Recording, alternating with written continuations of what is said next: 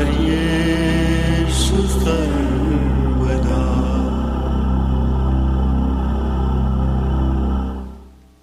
Bhagavad Gita is a book of mankind's collected experience of and answers to life's most basic questions.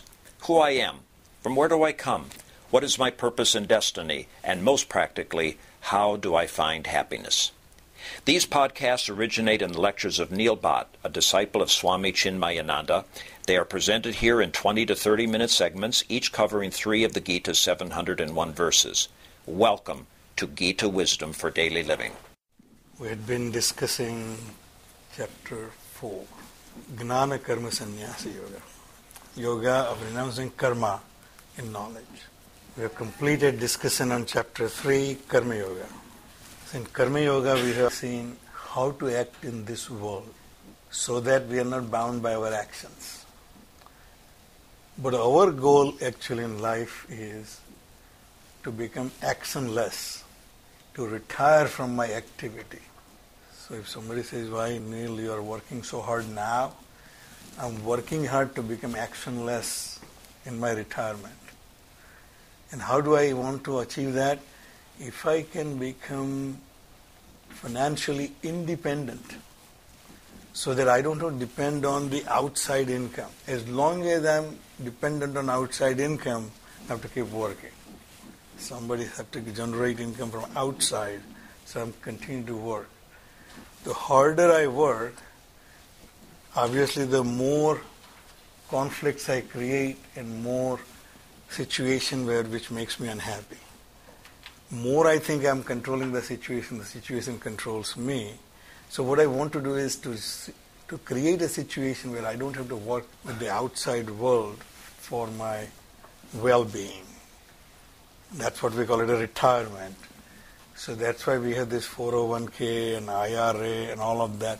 That will make me independent. Once I'm financially independent, I don't depend on my outside income, then I can do what I want. Take cruises every year. I took a cruise and I realized that most of the population of the cruise is above 55. 80% of the people are senior citizens. So all the programs are geared towards senior citizens.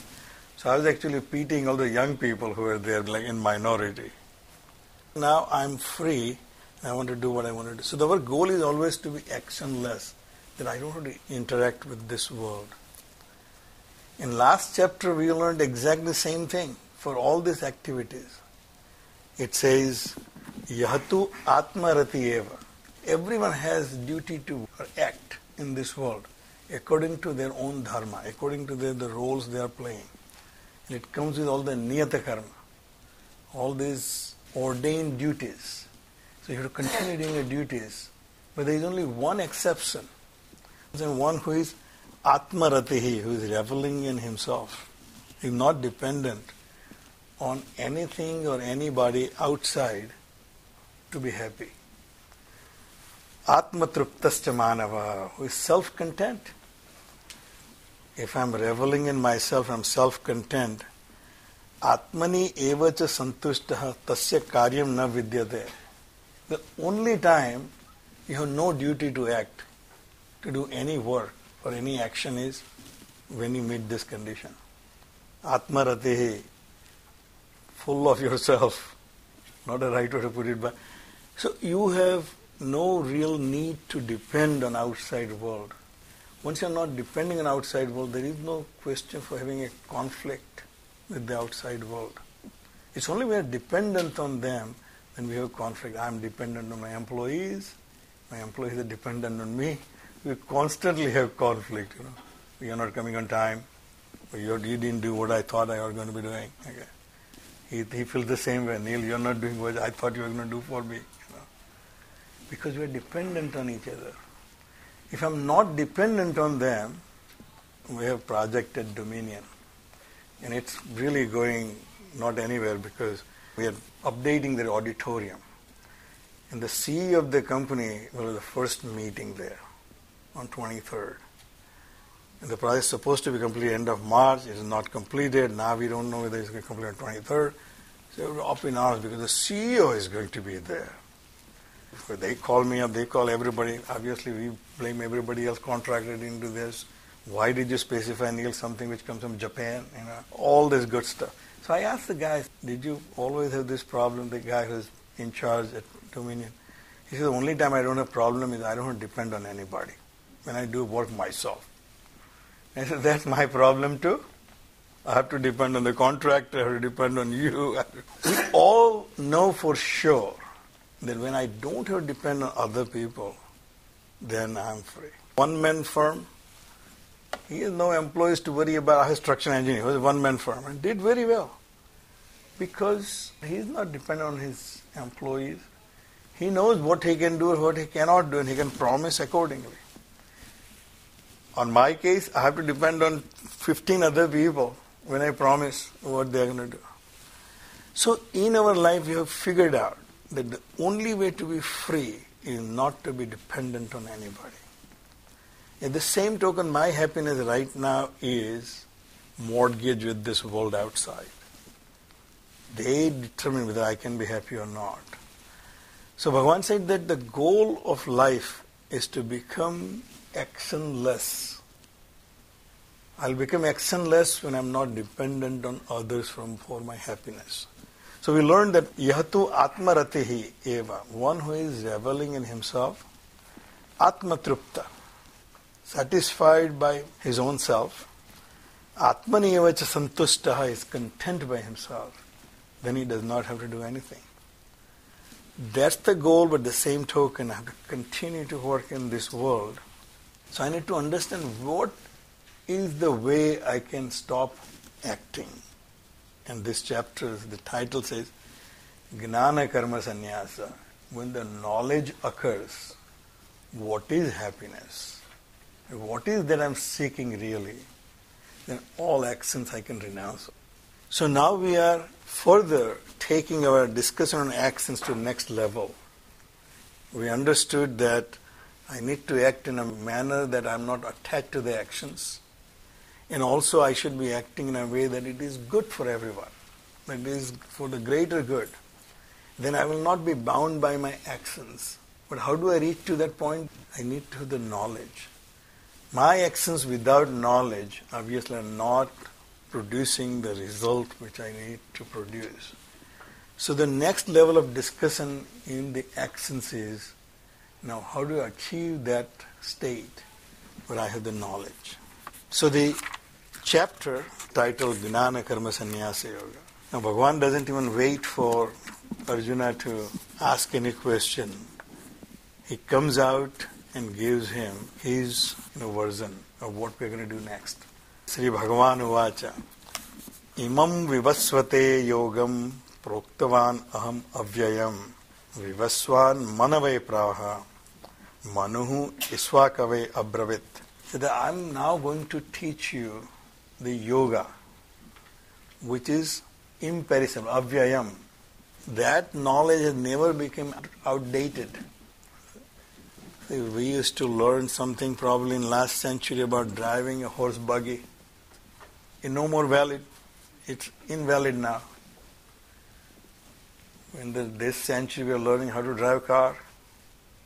It will become invalid pretty soon. If these guys are all successful. We used to put a lot of emphasis on handwriting, at least architecture. Our whole life in the architecture school was how nicely I can write. It's called architectural script, drafting. We spent all our life to perfect our handwriting. Then came computer. Nobody writes anymore, no drawing. You can't differentiate my drawing from anybody else. We used to take great pride in that. Even if there is work left and there is not enough time. Somebody says, can I help you, Neil? I can finish. No, it's my drawing. I want to make sure that nobody else's handwriting is on my drawing. Because once somebody says, oh, that's Neil's drawing. I don't want somebody's handwriting on it. But now all drawings look same, no matter where it comes from, because it's computer. So the skills which we were learning, which was so dear to us, is no more valid. But one said, this yoga is not like that. It's universal. It was always valid in the past, it's valid now, and it will be valid forever. Listen, Evam Vivasvate Yogam Proktavan Aham Avyayam. I taught this yoga to Vivasvan. And then Vivasvan Manave Praha. Vivasvan then taught in turn to the Manu. The Manu in then turn taught to Manu Isvakave Abravit. He is now making sure that you understand that this is not something I just made up suddenly. This is an imperishable yoga. This knowledge is imperishable. It's applicable at any given age. So it starts with that this knowledge is so ancient. It starts with the beginning of this creation. In our world, the creation started with sun. We at least know from our high school science that this earth came out of sun. And then obviously all the development in the earth is because of that solar energy. So our source at our level is sun. We don't have to go any further than that. So he said, even when the sun was created, this knowledge was there. So Vivasvan is sun. I, the Lord, the first time as Swamiji says, Krishna comes out as, I am the Lord in this conversation. The creator, the knowledge giver is saying, this knowledge always available from the beginning of this creation. So I gave it to the first created entity, the sun. That sun gave it to his son, which is Manu. From our Puranic point of view, Vivasvan was the original entity, and he has son Manu. The Manu has his son, and then the whole progeny starts, and we end up here in this class.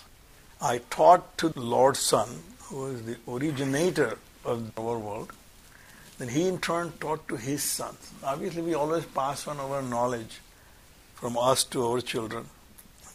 That's why we start teaching the little kids 1, 2, 3, 4, 5, 6, 7. And yesterday we were in the park, and Medha always likes to swing. The only way to stop her is say, we're going to count 1 to 100. So in 100, you have to come down. Is it okay? I say, yo, that's okay. We start 1, 2, and she said, no. We're going to count in Spanish. So we are lost now. So she starts in uno, due. I say, okay, after that what? Medha. After that what? Because she has to tell us now. We don't know Spanish. She knows because of the Dora the Explorers. She learns.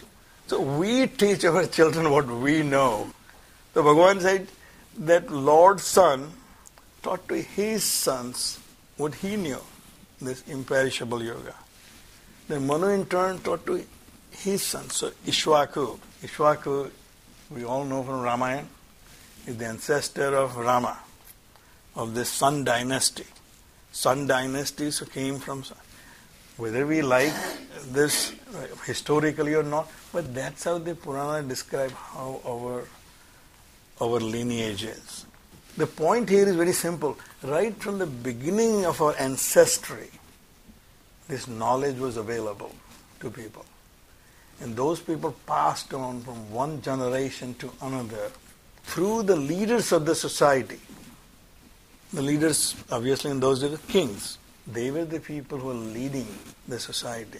So if you read historically, that Manu led these people from wherever they were to the land which was most safer and fertile. So actually, the Professor Bhargav, he said that Noah is same as Manu, because in Sanskrit, the Manu is pronounced Manuhu. Then Manuhu, the people in the Arabic world only pronounce Nuh. They drop the ma, the nu. The nu in the Western world becomes Noah. So if you read the story of the Noah's Ark, they're very similar to what we have in our Purana, the Great Flood. So we know that there's some connection somewhere where some ancestor left some land which was not very conducive and was flooding all the time. Well, let's go to somewhere. So he led his people to this. So he is our ancestor Manu, Adi Manu. Now whether he was the only first human being is left to your imagination. We know for sure that he was the first Aryan king in this lineage of the Aryan kings who ruled Aryavarth for ages. So he said the first person to know this knowledge in this lineage, Manu. Manu in turn will give it to his sons. It came to Ikshvaku. who was the ancient king of solar dynasty. So this knowledge is not something you have to fabricate or invent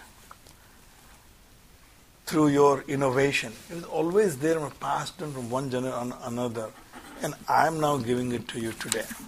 Evam parampara praptam imam rajarsayo viduhu. Thus this knowledge was passed on by this lineage from one Rajarsi to the other. He didn't say one king, Rajarsi. One was Raja and also Rishi. They were the leaders of the society, but they were also capable of imbibing this eternal truth. Therefore, they can lead the society correctly. Therefore, both our popular gods are Rama and Krishna God. Even Buddha was a prince. Mahavir was a prince. So we always question why. But because they were the leaders.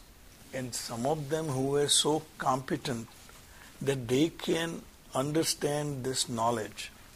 So Bhagavan said that this knowledge was passed from one leader to the another, and thus it was preserved. Thus it was passed on to generation to the generation. Sakale neha mahata. Because a long time have passed. At least from our culture, we have 5,000 years or 10,000, whatever the number you want to pick. But we are ancient culture. So by the time we came to the Mahabharata war, as we have seen in this epic, society was deteriorating, where cousins were dragging cousins' wives, to the court and disrobing her. Obviously, you can tell the society must have gone down to pits, where this was happening, They said, there was a time when these wise kings were having this knowledge, and then they were guiding the society accordingly.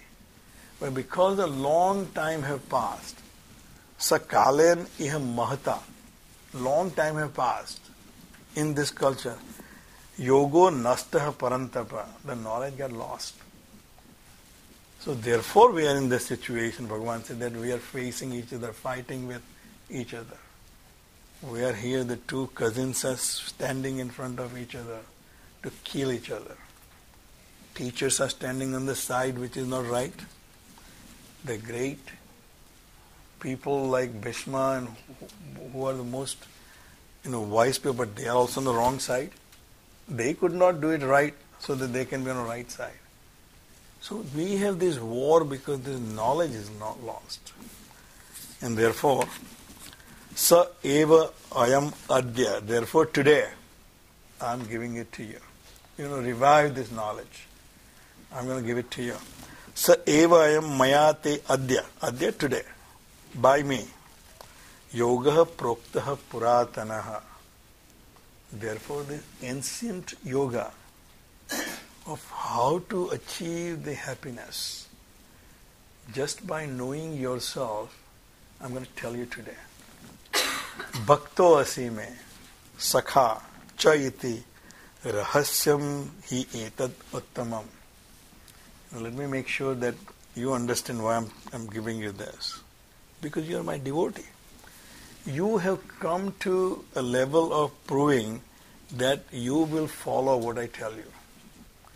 So here is, Swamiji says, the teacher-taught relationship. Not because you heard me to teach you that I'm teaching you. I'm not driven by your desire. I'm driven by my desire to teach you. Because I see you, that someone who will carry this torch. That you trust me and you will follow this. Bhakto, I say, you are my Bhakta. You are my devotee. That means you will have complete trust in me. That what I'll teach you, you have Shraddha in it. Me Sakha. No, you are also my friend. You are not just a devotee, but you are so close to me. The friend is closest to you. Swamiji says that that's a very unique relationship. I may tell something to my father, something to my brother, something to my... But one place I'll tell everything. In my friend. Good, bad and ugly. I will just pour it out. Even when I make mistake, I'll go to my friend. I'm in a big trouble. I did this. But from others, I'll try to hide that. You know why? Because you will show that that person, no matter how wrong I am, will support me. Well, Neil, you really want to do that? You really, really have to support me. And he finally said, I don't really agree with you, but I'll go along with you because you're my friend. That's a very unique relationship. Therefore, Bhagavan said, I am trusting you to carry this knowledge because not only you are my devotee, but you are also my friend. So you will do anything and everything which I tell you is right to do. Chaiti rahasyam hi etad uttamam. So I'm giving you this deepest of the secret that I'm going to give you. So Swamiji says that there is a great danger in understanding this verse. He said, Pandits took it and said, this is a great secret knowledge. We can't give it to everybody. We can only give it to the people who are worthy of it. And they decided who is worthy is, who is born as a Brahmin, so we can give this knowledge to the women and also to the people who are not Brahmin or Kshatriya. He said, that's not the point. It is secret because it is right there, but we can see it. The self is right in my heart, in myself, but I can recognize it. I can recognize everything else. My body, my mind, my intellect, this world, this people, my enemies, my friends, everything I recognize. But who I am, I can't recognize. I can define everything about me, my accomplishments, my shortcomings, my life, or my aspirations. But if somebody says, who are you? I have no answer. Because every answer I give will be either a relationship, my possessions, my accomplishment, but not who I am. So therefore, it's the greatest secret. Bhagavan says, rahasyam etad uttamam. Knowing who you are, never ever be able to recognize it, is a secret. He said, that secret once revealed, then you will find that state of existence which you are seeking for will always be happy. That was available to people through these great sages who passed down to the generation, also guided the society accordingly. So the society can live in peace. But because it is now lost, that we are at a situation where we are at each other's throat. But we should be helping each other. Instead of that, we are at each other's throat. I was just reading this, Israel and Palestine, because none were the old prime minister become new prime minister. He said this society has a great potential to live together and be very productive. But because of their perception of each other, they will never be able to achieve that. So is India and Pakistan. We'll never be able to achieve what sort of full potential is as a subcontinent because we don't understand each other. So Bhagavan said that knowledge is a secret because it's right there, but we can see it, we can find it, we can use it. But I will give it to you because you are my friend and you are my Bhakta. So you are now the chosen one. You need to carry this torch. That knowledge is lost, but today I'm going to give it to you. And after that, you have to carry that forward. That's how we end up learning Bhagavad Gita. So Bhagavad Gita, Bhagavan taught to Arjuna, then Bhagavan Ved Vyas put it in Gita, and then all these great sages, one to the another, continue to remind us what that imperishable yoga is, where your happiness lies, that you have to live a mindful living to be happy, not to rush towards what to accomplish without thinking about it. So the whole chapter will be teaching us how to act in a mindful manner. We'll stop right here. Om Sarve Bhavantu Sukhina Sarve Santu Niramayaha Sarve Bhadrani Pashyantu Ma Kaschit Dukha Bhag Bhavet. Om Shanti Shanti Shanti. Hari Om Shri Gurubhyo Namaha. Hari Om.